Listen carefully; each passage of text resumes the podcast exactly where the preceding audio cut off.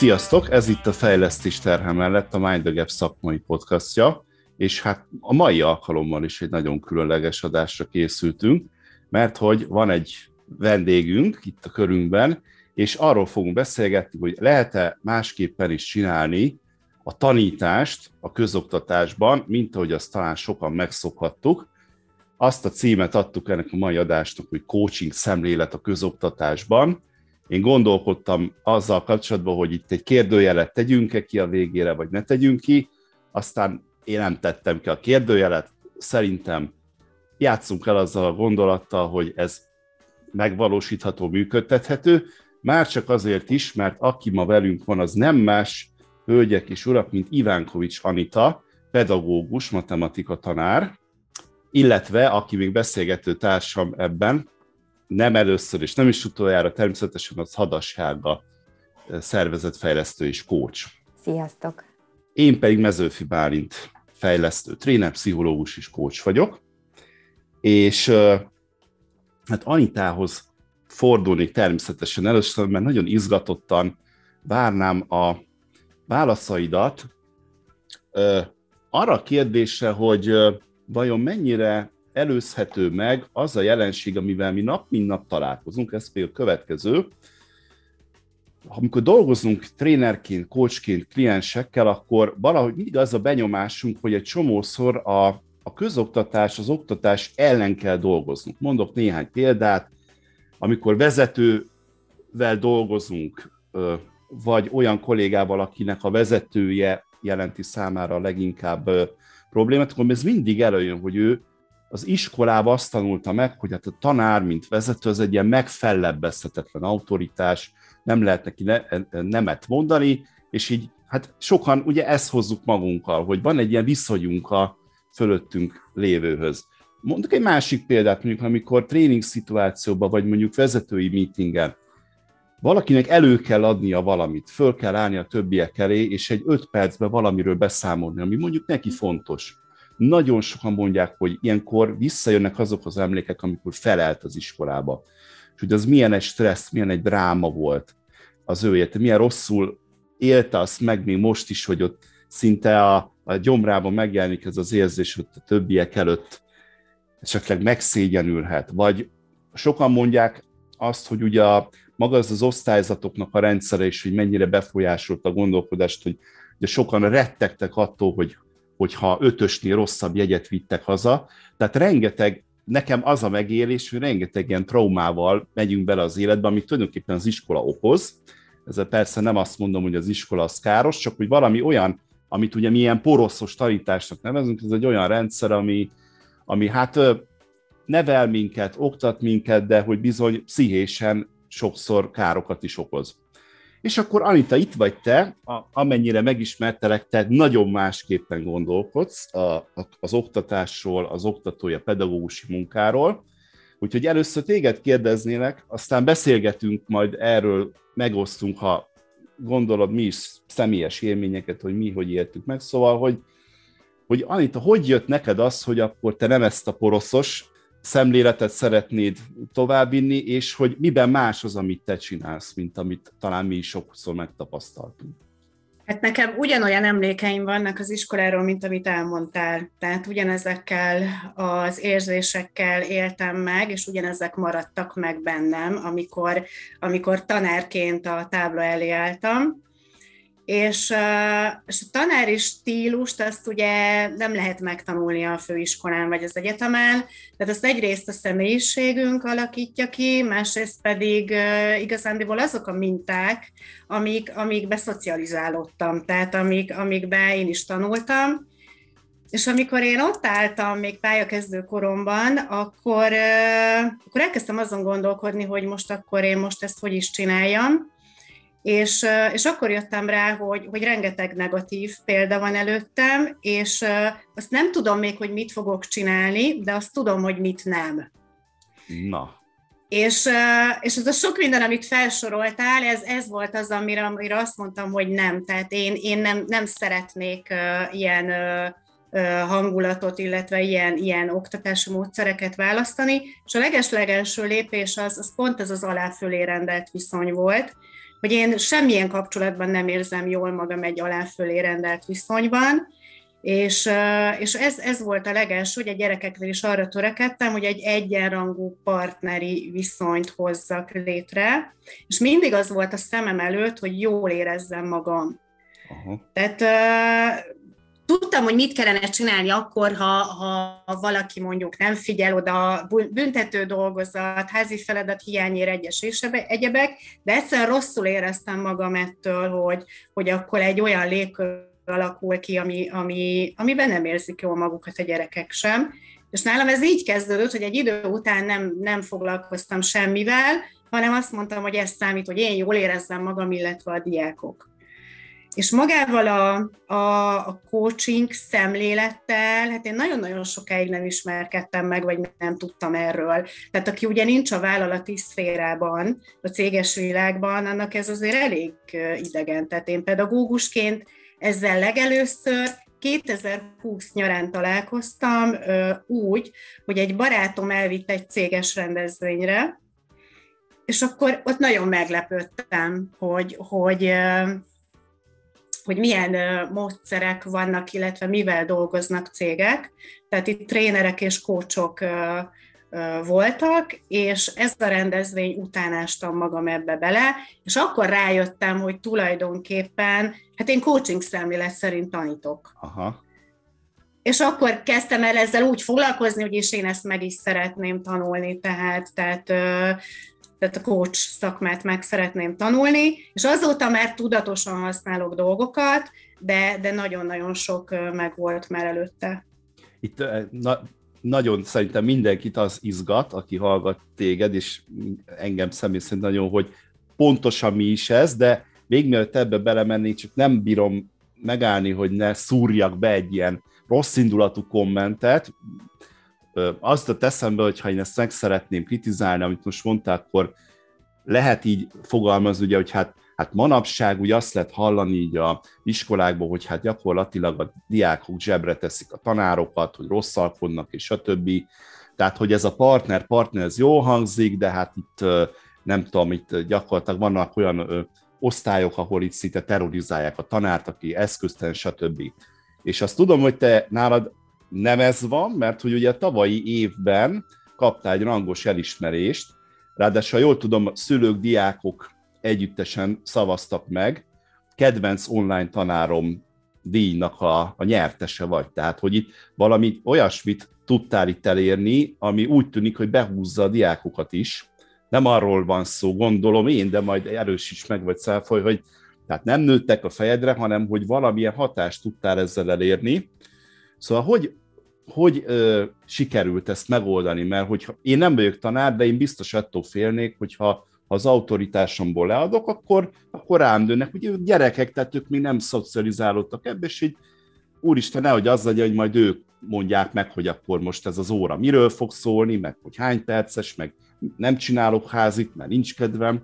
Szóval hogy, hogy birkóztál meg ezzel, vagy, vagy hogy sikerült ezt elérned, hogy ne ebbe az irányba menjen a hangulat a csoportoddal, hanem hogy tényleg egy ilyen egy kreatív tanuló csoportot ö, tudjatok létrehozni. Én azt vettem észre, hogy, hogy a sokkal rosszabb, hogyha aláfölé rendelt viszony van. Tehát a sokkal nehezebben tűrik a, a diákok, hogyha én állandóan megmondom, hogy, hogy mit, hogy kérek. És uh, és sokkal kellemesebb nekik, illetve sokkal jobban szeretik, hogy mi, mindent megbeszélünk. Tehát én megbeszélem velük azt, hogy mennyi házi feladatot adjak föl, mennyit tudnak holnapra megcsinálni. És akkor elmondják, hogy holnap írnak három dolgozatot, de és, és akkor meg tudjuk beszélni, oké, okay, akkor ma nem lesz házi feladat. Vagy megbeszéljük konkrétan, hogy, hogy, hogy mikor tudnak dolgozatot írni, melyik a legalkalmasabb számukra illetve ugyanazt a, tehát, tehát én is tisztelem őket, és, és visszaadják ugyanazt, amit tőlem kapnak. Tehát sokkal eredményesebbnek érzem ezt a, ezt a demokratikus kapcsolattartást, és ezt, ezt az egyenrangú viszony, de ez nálam már ott tart, hogy, hogy, hogy nálam fel se kell állniuk órán Tehát valahogy én abban is rosszul éreztem magam, hogy, hogy bemegyek egy órára, és ez a hagyományos régi stílus, hogy tanár ott áll, akkor mindenkinek vigyázzálásba, akkor ott megigazítjuk egymást, hogy mindenki rendesen álljon, jelentünk. Tehát én ezt én elvesztegetett perceknek éreztem. Ez, hogy, mint a katonaság. Igen, Szerintem tehát, ez hogy, onnan jön, vagy nem tudom. Nem? Hogy... És, és én, ezt, én ezt meg is beszéltem velük, hogy én nem gondolom, hogy, hogy ettől kapok tiszteletet, hogy felállnak óra elején. És én emlék, jaj, jönnek föl ezek az emlékem, és ez a tanárnőnek tisztelettel jelentem, hogy hozzá kell tenni, hogy tisztelettel, ugye, mert hogy, mert hogy a tisztelettel vagyok, azt ki kell mondani, hogy tisztelem a tanár, de hát ez mennyire nem így van, hogy nem, a, nem azon múlik, hogy nem, hogy így kimondom, meg föláll. Sem, semmiképp nem azon, azon múlik, hogy, hogy most föláll, meg jelent, meg, meg mi történik, Úgyhogy ezt is megbeszéltük, hogy, hogy ugye semmiképp nem, nem a, csak így lehet tisztelni a tanárt. És ez, ez a másik, hogy, hogy mindent megbeszélek velük. Tehát mindig, hogy mi miért van. Nagyon fontos, hogy tudja, hogy, hogy mit miért kell csinálni, miért kell azt megtanulni, ne legyen értelmetlen. És, hát és mindenben törekszem erre az egyenrangúságra. Ez érdekes. Ja, mondja te. Csak... Igen, azért, mert el, itt nagyon elmerültem a gondolataimba, hogy hallgattalak Anita, és arra jöttem rá, hogy ugye azzal indítottuk, hogy, hogy itt a szervezetben működő vezetők és a, ehhez kapcsolódóan, hogy a régi hagyományokat hogy húzzák be, mind húzzák be, hogy ugye te bizalmat adsz, és bizalmat Igen. kapsz. És ez Igen. az, ami működik alapból diák és tanár között és ettől lesz olyan fantasztikus ez a, ez a működés. Persze még sok mindentől, de hogy egy alap bizalom az, ami, amire így rá lehet építeni az egészet. És nekem most a legtöbb vezetői coachingomat azzal kell kezdeni, hogy vizsgáljuk már meg, hogy miért nem működnek az adott csoportok, vagy miért ez a hiba, miért az a hiba, és valahogy, amikor vizsgálódunk, egyszer csak kijön, hogy hopp, bizalomhiány. Hopp, uh-huh. nem tud teremteni bizalmat a vezető. Hopp, elvesztette a bizalmát a beosztott. És a vezető meg azt hitte, hogy csak tojik a fejére. Mint ahogy a diák is, amikor olyan, akkor tojik a tanár fejére. De valójában akkor itt minden ebből hozható és fölépíthető, hogyha ez már ez a gyerek, akinél te kiépíted ezt a bizalmat, így jön ki, és így ül be egy munkahelyre, ez már neki nem lesz kérdés. Igen, ezt valóban jól megfogalmaztad, tehát itt a bizalom az, az, az valóban érezhető, tehát számomra ez érezhető, de, de elmerik mondani azt is, hogyha például nincs kész a leckéje, mert tudja, hogy nem fogom a fejét levenni, nem fogok egyest adni, elmeri mondani, és még azt is meg tudjuk beszélni, most ez miért nem készült el. Igen, pontosan ez, ez Nekem van egy saját élményem, bocsánat, hogy behozom, de annyira kívánkozik, hogy tudjátok, sokszor mondtam, hogy két kamasz gyerekem van, volt szerencsénk két évet külföldön élni, és így külföldi iskolában működtek. A lányom nemzetközi iskolába, a fiam pedig egy német iskolába. És a lányomnak az volt az első akadály, szó szerint, amit meg kellett ugrani önmagában, hogy azzal jött haza nap, mint nap, hogy anya, itt lehet a tanárokkal beszélgetni. Anya, itt, itt el lehet mondani, amit gondolok. Anya, itt megkérdezik, itt törődnek velem. Tehát, hogy ez a bizalom kiépítését kellett saját magában szó szerint megugrania.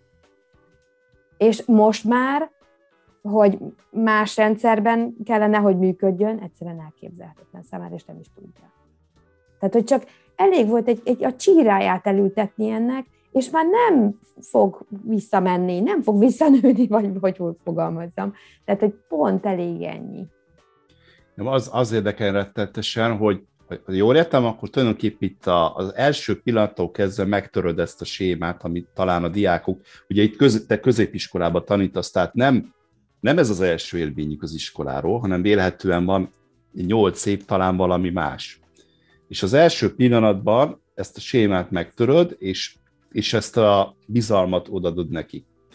És az érdekel nagyon, hogy ez hogy hat rájuk. Tehát mit okozol ezzel, pro és kontra. Tehát lehet, hogy nyilván gondolom, gondolom hogy le, neked meg kockázatai, hogy ez nem olyan egyszerű, mint a parancsuralmi rendszer. Szóval mit okoz ez a bizalom, amit te tulajdonképpen megelőlegezel nekik? Igen, ezt pont most a kilencedikeseimnél figyeltem, mert ugye őket kapom új osztályként, és ők már nyolc évet töltöttek valahol, és megszokták a, a hagyományos rendszert. És eleinte furcsa nekik. Tehát mindig, amikor bemegyek órára, akkor állnak fel, és akkor mondom, hogy ne, itt nem kell, itt nem kell, itt ülni kell, és, és el kell bizony telni heteknek még, még erre így írászoknak, és pont most gondolkodtam rajta, hogy mennyi idő az még összeszokunk, mert össze kell itt is szokni, tehát azért ez nem megy egyik napról a másikra, hogy én átbillentem egy rendszerből egy más milyenbe, és pont azon gondolkodtam, hogy egy, egy hát egy pár hónap Aha. kell, mire megszokják, illetve az elején nálam ugye nem jár egyes a házi feladat hiányért.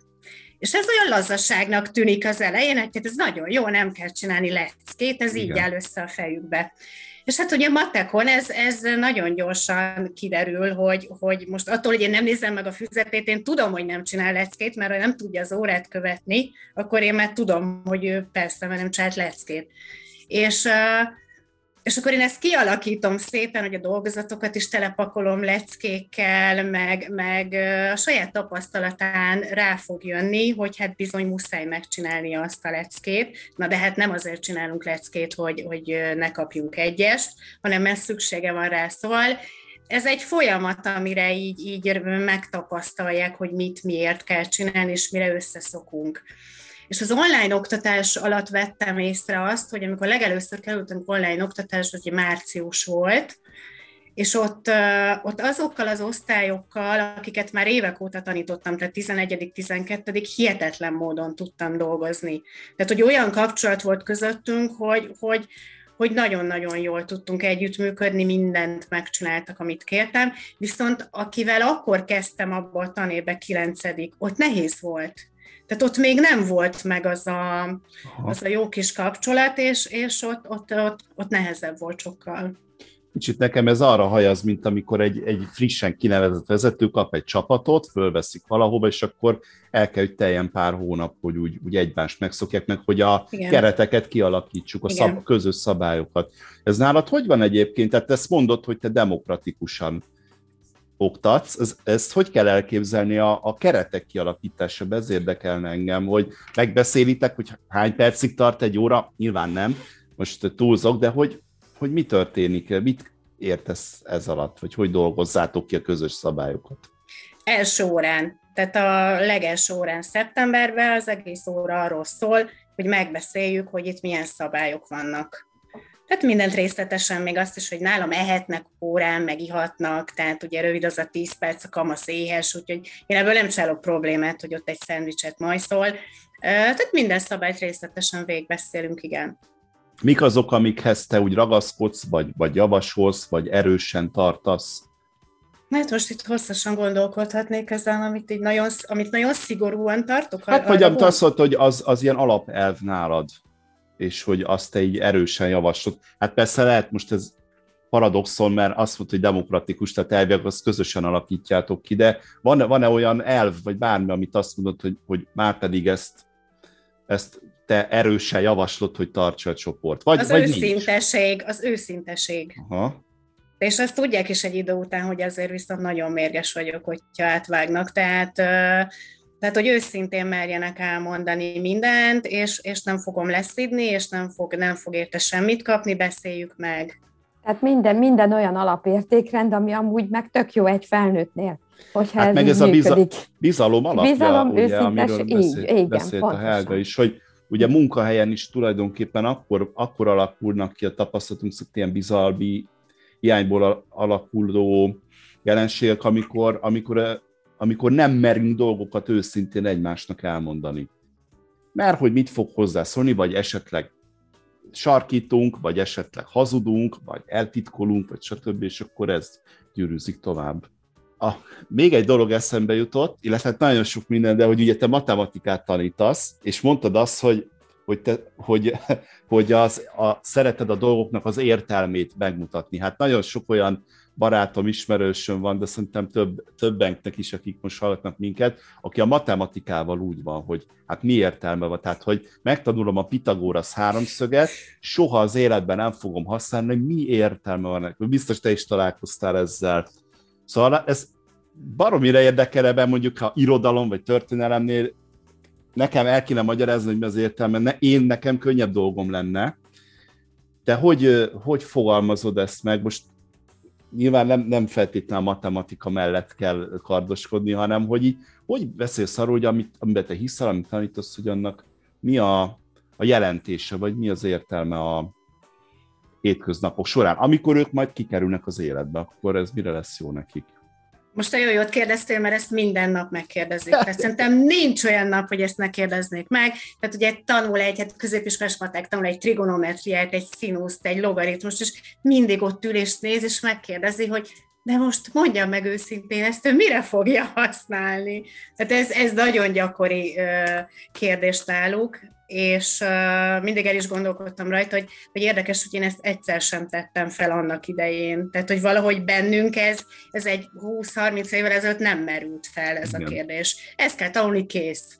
Igen. De, de manapság a diákok bizony ezt állandóan fölteszik, és nem elég az a válasz, hogy hát azért, mert gimnáziumba ülsz, és kell az érettségéhez, de, de el tudom nekik mondani, mert nagyon sokat gondolkodtam is rajta, hogy mindenféleképpen a matematika az egy másfajta gondolkodásmódot ad az embernek, mint, mint ami matematika nélkül lenne. Tehát egy olyan logikai rendszerbe kezdem el látni a világot, ami, ami igenis jó a hétköznapi életben, illetve a probléma megoldó képességemet is fejleszti.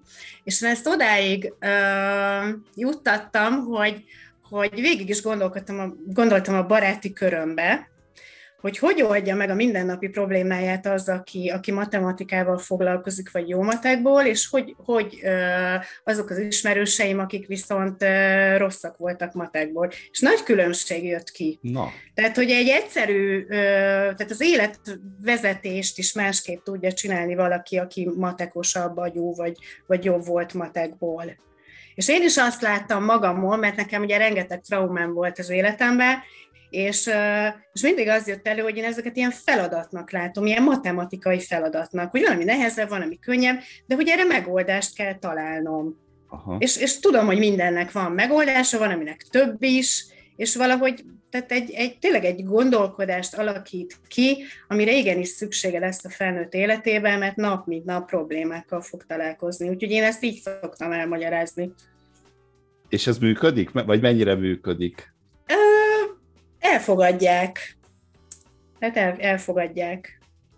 Hát igen, ugye itt nem tudom, hogy Helga neked ja, meg, és úgy itt a, sokszor elhangzik az a kritika, fiatalabb Z generáció, meg most már alfa, hogy hát, hogy ők ilyen, olyan életképtelenek, és so, sokszor hallom, mert hogy nem, nem tanulnak, nincsenek, minden, mindent kritizálnak, nem olyan fegyelmezettek, mint mondjuk mi voltunk, és hogy hát én nem, én, én nem szeretem ezt a generációs hát hogy mondjam, ilyen, ilyen vita, vagy, vagy mi ez, ilyen generációs szakadék elméletet. Szerintem mindenki, aki ilyen tizenéves volt, annó az ilyen hasonló kihívásokkal küzdött, de, de érdekes, én is azt tapasztalom, hogy mint hogyha itt a probléma megoldás kapcsán lennének azért különbségek. Tehát aki, aki azt szokja, de logikus, hogy azt szokja meg, hogy mindent az arcába tolnak egy kattintással, ott van minden, a Google keresőbe beírom, a YouTube-on, stb. Nem kell gondolkodni, ott van, beírom, mely jön a megoldás.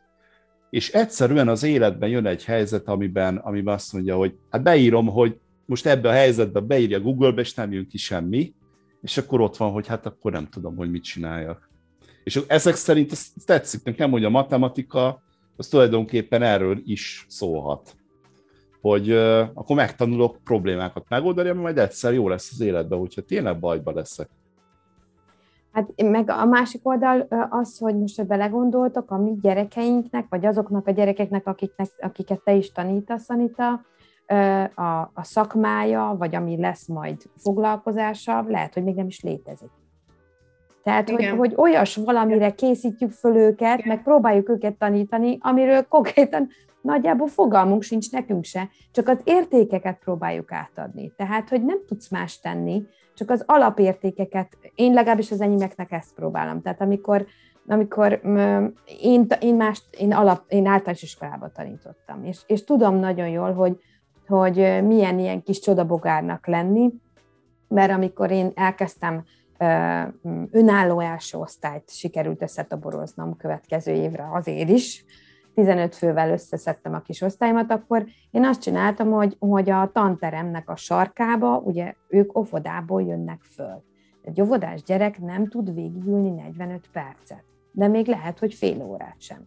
Tehát a tanterem sarkába én kihoztam a szobámból a szőnyegemet, a, a könyvespolcomat, a könyveim, ját, régi gyerekkönyveimet, játékaimat, és kialakítottunk egy játszósarkot, párnákkal, mindennel, hogy amikor láttam a gyereken, hogy csúszik szét, meg már tök mindegy, már nincs itt, meg, meg másra, ahogy mondod, éhes, akármit, stb., akkor gyerünk játszósarok, és akkor egy másik féle módszerrel játsz, vagy próbáljuk meg akkor elterelni, vagy éppen behúzni a figyelmét, tehát, hogy amire éppen szükség volt és nagyon furcsán néztek rám a kollégák. Tehát, hogy, hogy a szülők nagyon jól vették, tehát, hogy ők ugye már egy újabb, fiatalabb generáció szülők voltak, mint az én kollégáim, és ők jók vették.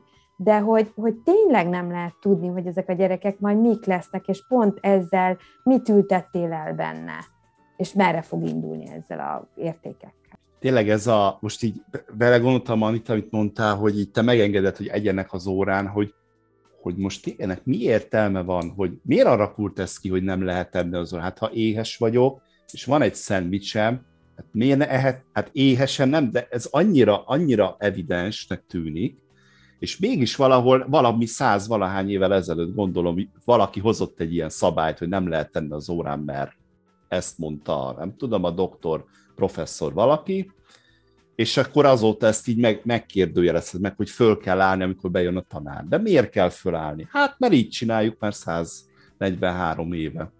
Mi, vannak még ilyen, tabu, ilyen tab, tabuk, vagy hogy hívják ezeket? Ilyen Dogmatikus dogmák, bocsánat, hogy, hogy, hogy ilyen dog, dogmákkal találkozol, amit így te magad így megkérdőjeleztél, és azt mondtad, hogy na, figyeljetek, nálam ez nem így van, mert nincs értelme. Persze, hogy vannak, hát te, tele, van, tele van az egész ilyennel szerintem, amik így régről megmaradtak. Tehát én kiírtottam a jelentkezést is. Tehát azt azért megbeszéljük, hogy azért egyszerre ne beszéljenek, tehát, tehát figyeljünk rá, hogy egymás után. Egyébként ez nagyon nehéz, tehát ezt, ezt manapság nagyon-nagyon kell gyakoroltatni a kommunikációt, mert, mert előszeretettel beszélnek egyszerre, na de mondjuk akkor is, ha jelentkeznek, csak akkor még lóg a kezükbe, vagy a levegőbe a kezük, de, de a jelentkezést, jelentkezés is ilyen. Aha.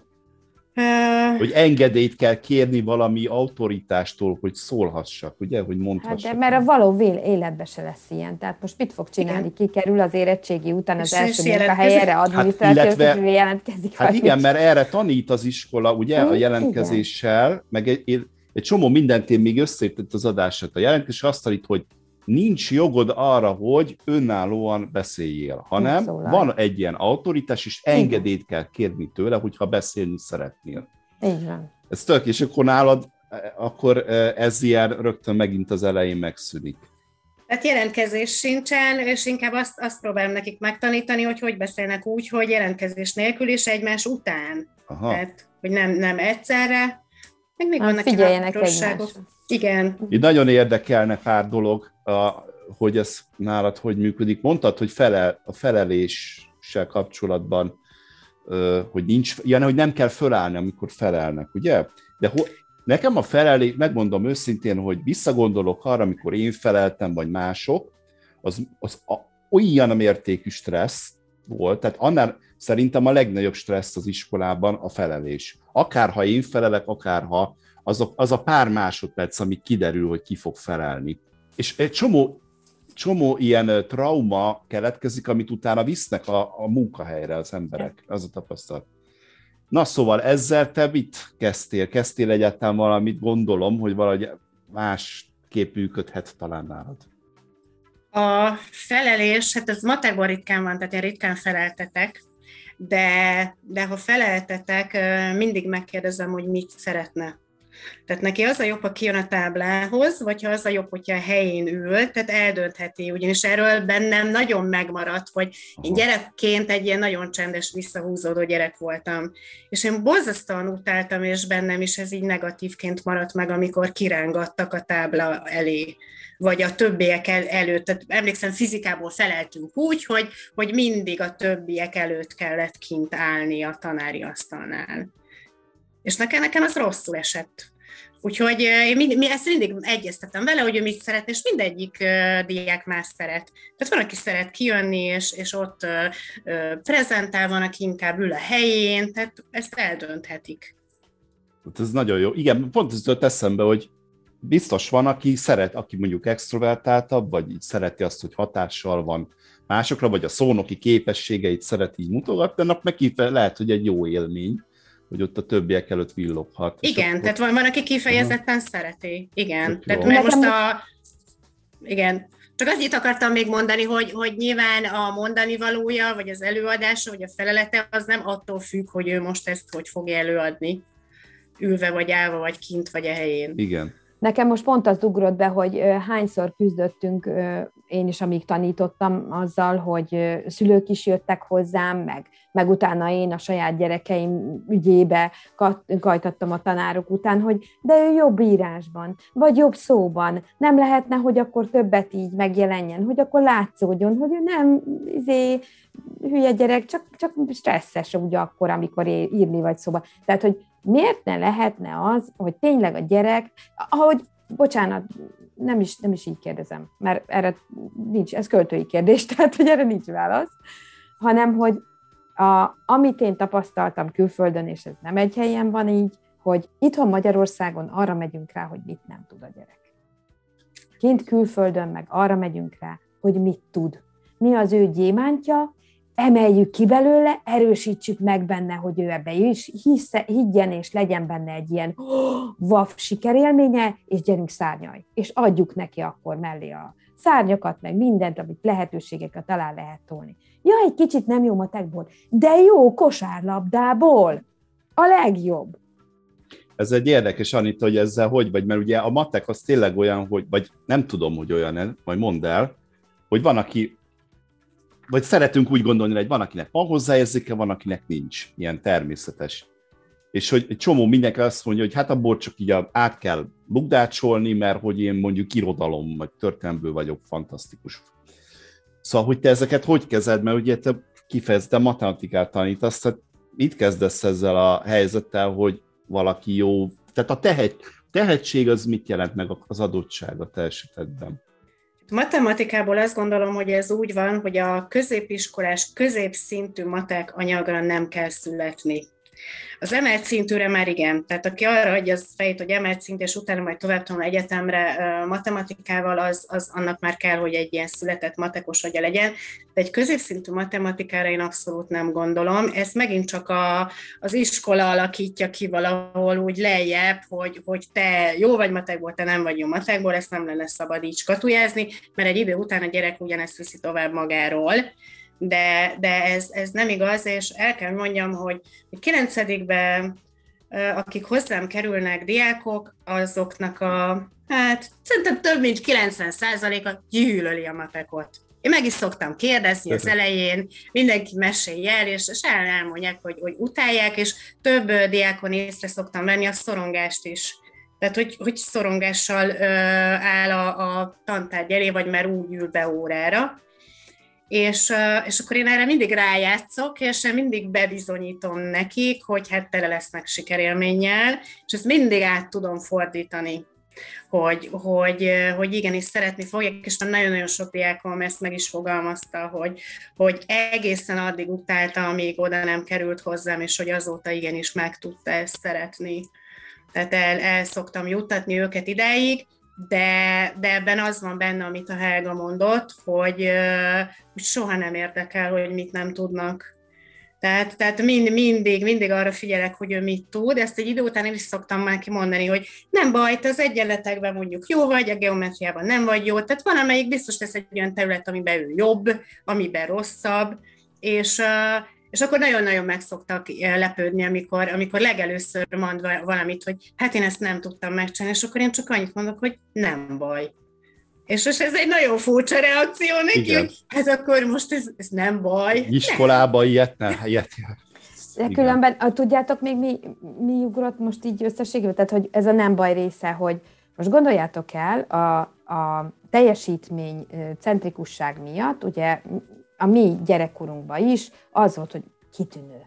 Aki kitűnő, hát úristen, hát, hát de azok, akik kitűnőek voltak, és így visszanéztem őket, borzasztóan nehezen választottak pályát, ha csak nem volt családi determináció, orvos, ügyvéd, izé, valaki, aki nyomta tovább.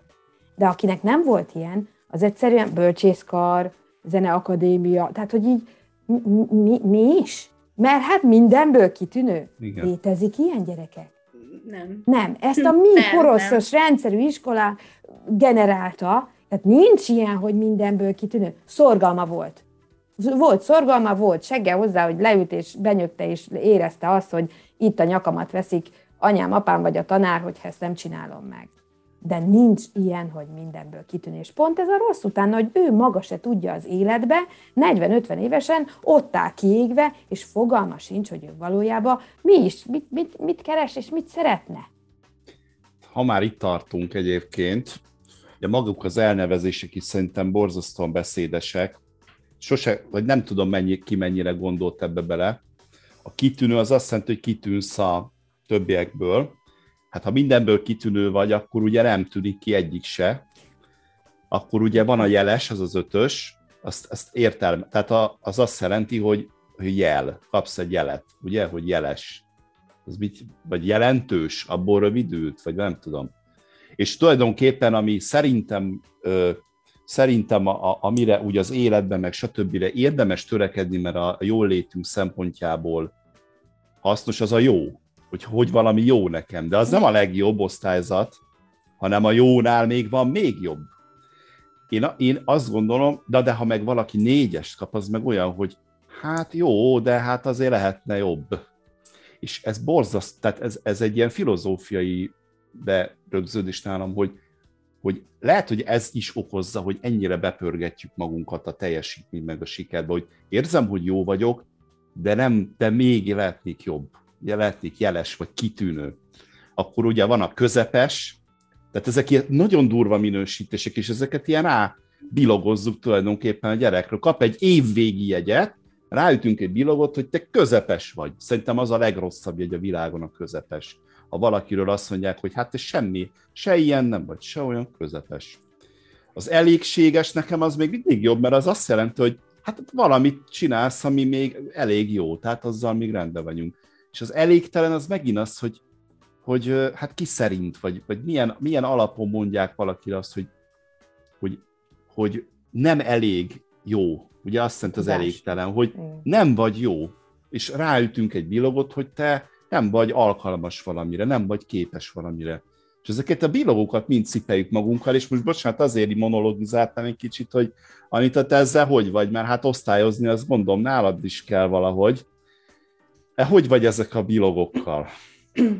Hát nekem az okozott nagyon nagy fejtörést, hogy, hogy tulajdonképpen miről is szól egy jegy. Tehát az a jegy, ami ott van az évvégi bizonyítvány, az a legtöbb esetben nem más, mint, mint uh, bizonyos élethelyzetekben megírt dolgozatok pontjaira kapott szám. Ezt átlagoljuk, ebből kijön egy jegy. Tehát, tehát ez, ez nem lehet, hogy egy diák egyenlő ezzel a számmal. Mert hogy mellette azért ott van rengeteg minden, tehát hogy ő hogy gondolkodik, neki milyen a kitartása, magához képest hogyan fejlődik, úgyhogy én, én mindig nagyon figyelek, hogy abban a jegybe ez mind-mind-mind benne legyen. Tehát, hogy ez ne csak az osztályzatok átlaga legyen, és nagyon-nagyon sok olyan diák van, hogy, hogy, hogy nem hozza vissza a tudását vagy a gondolkodását a jegy. Mert ő valami miatt nem tud úgy teljesíteni egy dolgozatnál. Ha, ha, ha hatalmadban állna, akkor kíváncsiak a válaszra, ezt minden pedagógus ismerősünknek föltettem már ezt a kérdést, hatalmadban állna egy csettintéssel megszüntetni az osztályzást. Ilyen csoda csettintés, és nem lennének jegyek soha többet, senki nem kapta se egyes, se kettes, se, akkor te ezt megtennéd, de vagy sem? Megtenném. Gyorsan biztos, válasz. hogy, Gyorsan biztos, hogy igen, mert, mert nem, nem gondolkodnék rajta, mert, mert semmit nem jelent egy jegy. Tehát még olyan szempontból sem, hogy, hogy, hogy van, akinek van egy jó jegye, és közben igazándiból nem is tud annyit. Vagy lehet, hogy azzal a jegyel fölveszik valahova, de, de egyáltalán nem biztos, hogy ott, ott megállja a helyét. Tehát nem ugyanaz a mérce. Nem, nem. De azt szokták mondani, a gyakori érv ilyenkor, hogy hát valami alapján hát sorba kell rendezni a gyerekeket, meg valami el kell dönteni, hogy most valaki például bekerüljön egy egyetemre, vagy nem. Zárójel most már ugye ez se él, mert ugye nem a nem, hogy mondjam, az irodalomi jegy alapján, hanem számolnak egy, ugye, jól tudom, egy Igen. összpontszámot a jegyekből, meg egy csomó de másból, tehát ez sem igaz hogy egyszerűen én, én akárhogy gondolkodtam, nem tudtam érvet fölhozni az osztályozás mellett, mert érzem azt, hogy használják valamire ilyen pótszerként. Tehát például a visszajelzés helyett használják. Ezt mond, ez, pont ezt akartam bár itt a múltkor beszéltünk erről, hogy a szervezetekben a visszajelzés és a feedback, és hogy a teljesítményértékelés, és mire jutottunk, írtsuk ki a fél éventi teljesítményértékelést, meg a meg a betűket, meg a számokat, és legyen szituatív visszajelzés, legyen egy olyan feedback, hogy ott helyben jól csináltad, oda megyek, elmondom. Nem jól sikerült valami, beszéljük meg, mi történt, miért nem, mivel tudok segíteni, mi a tanulság ebből. Tehát, hogy pont erre jutottunk a szervezeti szinten is, és hát pont a, ezek a gyerekek innen hozzák ezt az egészet, hogy ott volt egy stigmám, volt egy jelem, és azt hozom tovább a szervezetembe is, és hát itt is csak bés vagyok, vagy négyest kaptam, vagy mit tudom én, mit, most teljesen mindegy, hogy a szervezet hogy működik. Tehát, hogy pont ugyanaz, csak izé, most ez felnőtt korba, az meg gyerekkorba. Tehát írtsuk ki. Egyetértek, Anita. Ha jól értem, akkor az osztályzás az nem egy olyan, hogy mondjam, túl sok figyelmedet annyira nem köti le, de van-e helyette más vajon, akár visszajelzés, vagy bármi olyan, ami, ami tényleg konstruktív? Vagy hogy, hogy kezeled, bocsánat, mert nem jó a kérdés, hogy olvastam, vagy hallottam beszélni egy kollégádat rólad, és azt mondta rólad, hogy te nem a tehetségekre hajtasz, de nem is a lemaradókra, de nem is a közepesekre, nem mindenkire. Egyformán. Ez hogy kell elképzelni, hogy van, nem tudom, 20-30 gyerek, ezt hogy lehet megcsinálni? Ez borzasztóan érdekes, vagy érdekel. Szerintem nem csak engem, hanem többeket is. Hogy csinálod? Mondjuk szerencsére nálunk csoportbontás van matematikából, tehát a legnagyobb csoportom is 18 fős, tehát hála hát Istennek. Az is azért de a 30-al nem kell küzdjek így matekon. Hát úgy csinálom, hogy a jobbakat próbálom arra rávenni, hogy segítsenek nekem be. Tehát a, a jobb matekosok szoktak órán is segíteni, illetve felzárkóztatni a gyengébbeket. És akkor így mindenki szokott kapni magának egy párt, aki foglalkozik a másikkal, és és el, elég szépen föl tudják őket hozni, illetve ilyenkor a, annak a diáknak, aki felzárkóztatja a másikat, vagy egy dolgozatra felkészíti, ötös szoktam adni, hogyha ha egy viszonylag önmagához képest jó dolgozatot ír a másik.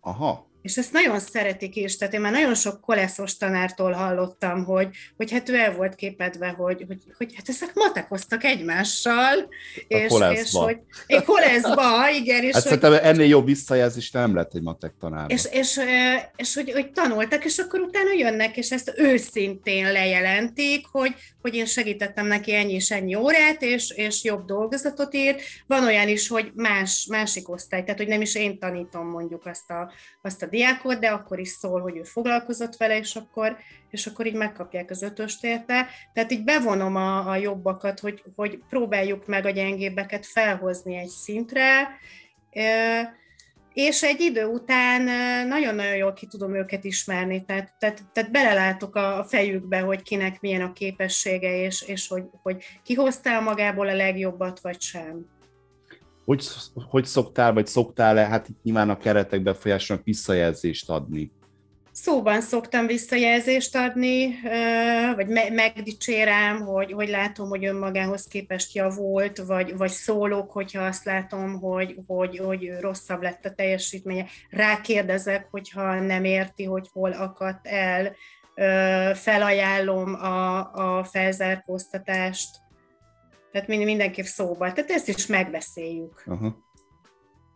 Még egy ilyen érzékeny kérdésem lenne, puskázás, illetve súgás, ugye fel, most lehet, hogy a fel, az kevésbé, de ugye valahol, hát ez, ez egyidős az oktatása szerintem a puskázás meg a súgás, mert hát az emberben van egy ösztönös, hát hogy mondjam, józan paraszt ész, hogy, hogy hát készülök, mint az életbe is, hogy tudom, hogy valami megpróbáltat, és akkor így készülök irodalommal, bekészítek dolgokat, meg hát segítsünk egymásnak, csoportos lény az ember, az iskolában ezt valamiért tűzzel, vassal írtják ilyen éles helyzetbe. És nagyon érdekelne, hogy mit gondolsz erről. Nálad lehet-e puskázni, illetve súgni, így is kérdezhetném. Ebben most megint egy könnyű helyzetem van, mert matákból ugye létezik egy olyan, hogy négy jegyű függvénytáblázat, amiben minden képlet benne van. Ezt ugye érettségén is használhatják, tehát ez egy ilyen hivatalos puska végül is. Igen. És, és én ezt a kezdetektől fogva, tehát kilencedikes koruktól mondom, hogy, hogy használják, hogy tanulják meg, hogy érettségire ez, ez már kialakult legyen. Úgyhogy én, én nem szoktam képleteket fejből kérni. Tehát én mindig, mindig az alkalmazás a lényeg, sőt, ha véletlenül is a függvény tábla, én hajlandó vagyok felírni a táblára a képletet. Másodfokú egyenlő, hogy várj a képletét nevezetes azonosságét, ezt mind felírom, mert az a lényeg, hogy tudja alkalmazni. Na most abban már azért nehezebben puskázik. Hát igen, ott van a könyv. Pontosan, a, igen. A, ezt Azt akartam mondani, hogy, hogy nem lexikon az a gyerek, tehát hogy van egyfajta ö, ö, tudás, amit úgy megszerez, vagy bármi, vagy mit tudom én, de hogy az egy normális, felnőttként is nem lexikonok vagyunk, nem az a lényeg, hogy most azt tudod-e azt a képletet, hanem hogy tudod-e alkalmazni a logikát, Igen. az összerakod-e a feladatot, a problémát, megoldod-e, stb. Az én fiam rendszeresen azért kapott mindig uh, itthon még Magyarországon matekból négyest, meg most is, mert hogy ő fejbe levezeti magának, és csak odaírja a végére, hogy mi, tehát nem, nem írja le. Ugye itt nagyon sokszor kéri a tanár, hogy írd már le, hogy hogy jutottál odáig. Most már sikerült arra rávenni, hogy jó, akkor két lépést leír, de a többit minek anya annyira egyértelmű, hogy ott szoroztam, osztottam, azt meg oda, oda tette izért. Hát mert a tanár nem érti, hogy ír. És akkor mondom neki, hogy ugyan már meg kell szokni, ez van. De hogy tényleg nehéz, tehát hogy, hogy szerintem sok ilyet kellene, mint amilyen te vagy, Anita, úgyhogy üdösséget, színfoltot hoztál az életembe, és esküszöm neked, hogy beszélgetni fogunk még erről, az biztosan. Igen, hát itt följöttek az emlékek, még, még talán egy, ha, ha még szabad egy, egy, pár, egy pár másod, vagy egy kérdésem, hogy ami nekem még ilyen, ilyen vissza-visszatérő emlék, ez a röbb dolgozat, ugye ez a, bejel, a bejelentés nélküli ö, helyzet, amikor, amikor váratlanul kijönnek ellenőrizni mondjuk hozzád, ellenőrök. Szerintem valahol ezt szimbolizálja, tehát mindig áll készenlétben, mindig áll vigyázba, mindig számíts rá, hogy váratlanul jön valaki, aki megkérdőjelezi a tudásodat, vagy hogy jót csinálod, vagy stb. És ugye tök sokszor van, hogy hát folyamatosan készülünk, aztán néha egyszer-egyszer lankad a figyelem, persze, hogy akkor van mindig röbb dolgozat. Nekem ezzel mindig volt egy ilyen bajom, nem tudom, mit gondolsz erről, hogy ez a váratlanul belengetett ilyen szintfelmérés, ez, ez mennyire működik. Ugye erre mondják, hogy hát ha ez nem lenne, akkor ha mindig bejelenteném, akkor pedig nem tanulnának a, a, a diákok a, az órára, csak a dolgozatra is, hát az nem cél. Hát erre annyit tudok mondani, hogy soha nem iratok úgy dolgozatot, hogy nem jelentem be. Tehát mi, mindig bejelentem, sőt, dolgozat előtt mindig csinálunk egy mintadolgozatot, ezt most már kérik is, hogy hol a minta, úgyhogy semmiféle zsákba mocska nincsen a dolgozataimban, tehát mindig konkrétan megmondom a feladattípusokat, tehát teljesen tudják, hogy miből fognak dolgozatot írni, igazándiból azt gondolom, hogy, hogy tehát ez sokkal hatékonyabb, mert, mert, mert akkor tudja, hogy mit kell megtanulni, és ezt legalább megtanulja ez, ez fantasztikusak ezek az ilyen eszközök. Olyan egyszerű, de mégis olyan annyira más szoktunk meg, hogy talán ezért nem jut eszünkbe. Persze hát biztos egy csomó tanár van, akár talán aki hallgat is minket, aki, aki magára is, mert hogy persze ezt én is csinálom, meg, meg ilyesmi, hogy tök jó. Még az az érdekel, hogy még ilyen utolsó kérdésként, hogy, hogy ugye végigviszel egy osztályt, elviszel a, az érettségig, vagy a felvételig. Mik a tapasztalatok? Ugye három eset lehetséges, hogy, hogy a, a rendszerből adódóan, mivel hogy maga a rendszer is ilyen teljesítmény kényszerű, valamiért kevésbé felelnek meg ennek, mert hogy más, mint hogy a Helga kisfia, ugye ő gyakorlatorientál, de a, mondjuk a felvételin lehúzzák a pontokat, mert hogy nem írta le, tehát hogy alul teljesítenek emiatt, vagy a másik esetben, hogy pont úgy teljesítenek, vagy a harmadik, hogy felül teljesítenek. Hogy néz ez ki nálad? Hát többnyire nálam közép szintű érettségit írnak matekból, tehát nagyon-nagyon kevés az, aki emelt szintű érettségére megy, annak mondjuk jó nehéz dolga is van, tehát az azért jól nehéz. A középszintű érettségit Hát nálam mindenki a tőle elvárható legjobb ö, módon írja meg. Tehát, tehát abszolút ez mindig a kimenet, hogy, hogy ami, amit tőle elvárok, vagy amit úgy besatszolok, hogy na neki ezt kellene kihoznia, kihozzák. Kihozzák magukból. És Anita, az egész iskola így működik nálatok? Vagy, vagy te vagy ilyen, aki így abszolút átállt a másik oldalra, hogy bocsánat, hogy így fog. Szerintem azért nem mindenki, nem, nem. Tehát én, én, én vagyok ez a nagyon-nagyon széles szembe járok, igen. És, és hogy, hogy vesznek a kollégák, vagy milyen a fogadtatásod így? Ö, ezt talán tőlük kellene megkérdezni. Te hogy érzed? Hát én úgy érzem, hogy, hogy, hogy ezért a régi rendszerhez vannak szokva a pedagógusok és, és nehezen, nehezen váltanak. Tehát én, én nagyon sokszor hallottam már azt a szünetbe, hogy, hogy fel vannak háborodva, hogy, hogy valaki eszik órán, vagy, vagy a többi, többi régi szabályhoz azért, azért szeretnek ragaszkodni. Igen. Ez többenet. Komoly, Tehát ahogy, ahogy, szociál, ahogy szocializálódtunk, az, az, az még, még sokakban, sőt a többségben nagyon erőteljesen él. De gondolom étterembe se járnak ezek az emberek, hiszen ott is hányan esznek, és az milyen zavaró, hogy állandóan eszik ott mindenki körülöttem. Jó, persze viccek. Nyilván itt a tisztelet, megadják a tiszteletet azzal, hogy nem esznek, de hát én sej, sejtem, hogy amellett, hogy esznek a te óráidon, itt neked szerintem sokkal nagyobb tiszteletet adnak meg a tanulók, mint azoknál a más, más tanároknál, akik nem lehet enni. Hát e- erre most az jutott eszembe, hogy, hogy egy idő után nekem feltűnt, hogy hát mindent megcsinálnak a diákok, amit kérek. Tehát, hogy én még nem jártam úgy, hogy egy diák ne csinálta volna meg azt, amit kértem, és én ezt egyszer megkérdeztem tőlük, hogy na de miért? És akkor nagyon gyorsan válaszolt az egyik lány, hogy, hogy hát a tanárnő mindent megtesz értünk. Hát persze, hogy visszaadjuk. Úgyhogy ennyi Ez a lényeg, ezt mondom, hogy értéket adunk. Igen. Hát nekem nincs is több kérdésem, szerintem ez elhangzott a korona beszélgetésem, úgyhogy nagyon szépen köszönöm, Anita, hogy velünk voltál, és Helga neked is. Köszönöm szépen a beszélgetést. Ez volt a fejlesztés terhe mellett, egy kicsit a közoktatásba bepillantottunk, nagyon tanulságos volt, és hát nem, nem biztos, hogy ez, ez a téma is, hogy így lezárva marad ezzel, mert hogy nagyon sok minden most bennem is így megmozgatott, meg gondolom bennetek is, kedves hallgatók, akik hallgatotok minket, de hát a mai alkalom mennyi fért bele. Köszönjük szépen a figyelmet, vigyázzatok magatokra, tanuljatok matekot, és legyetek tisztelettel egymással. Sziasztok! Yeah.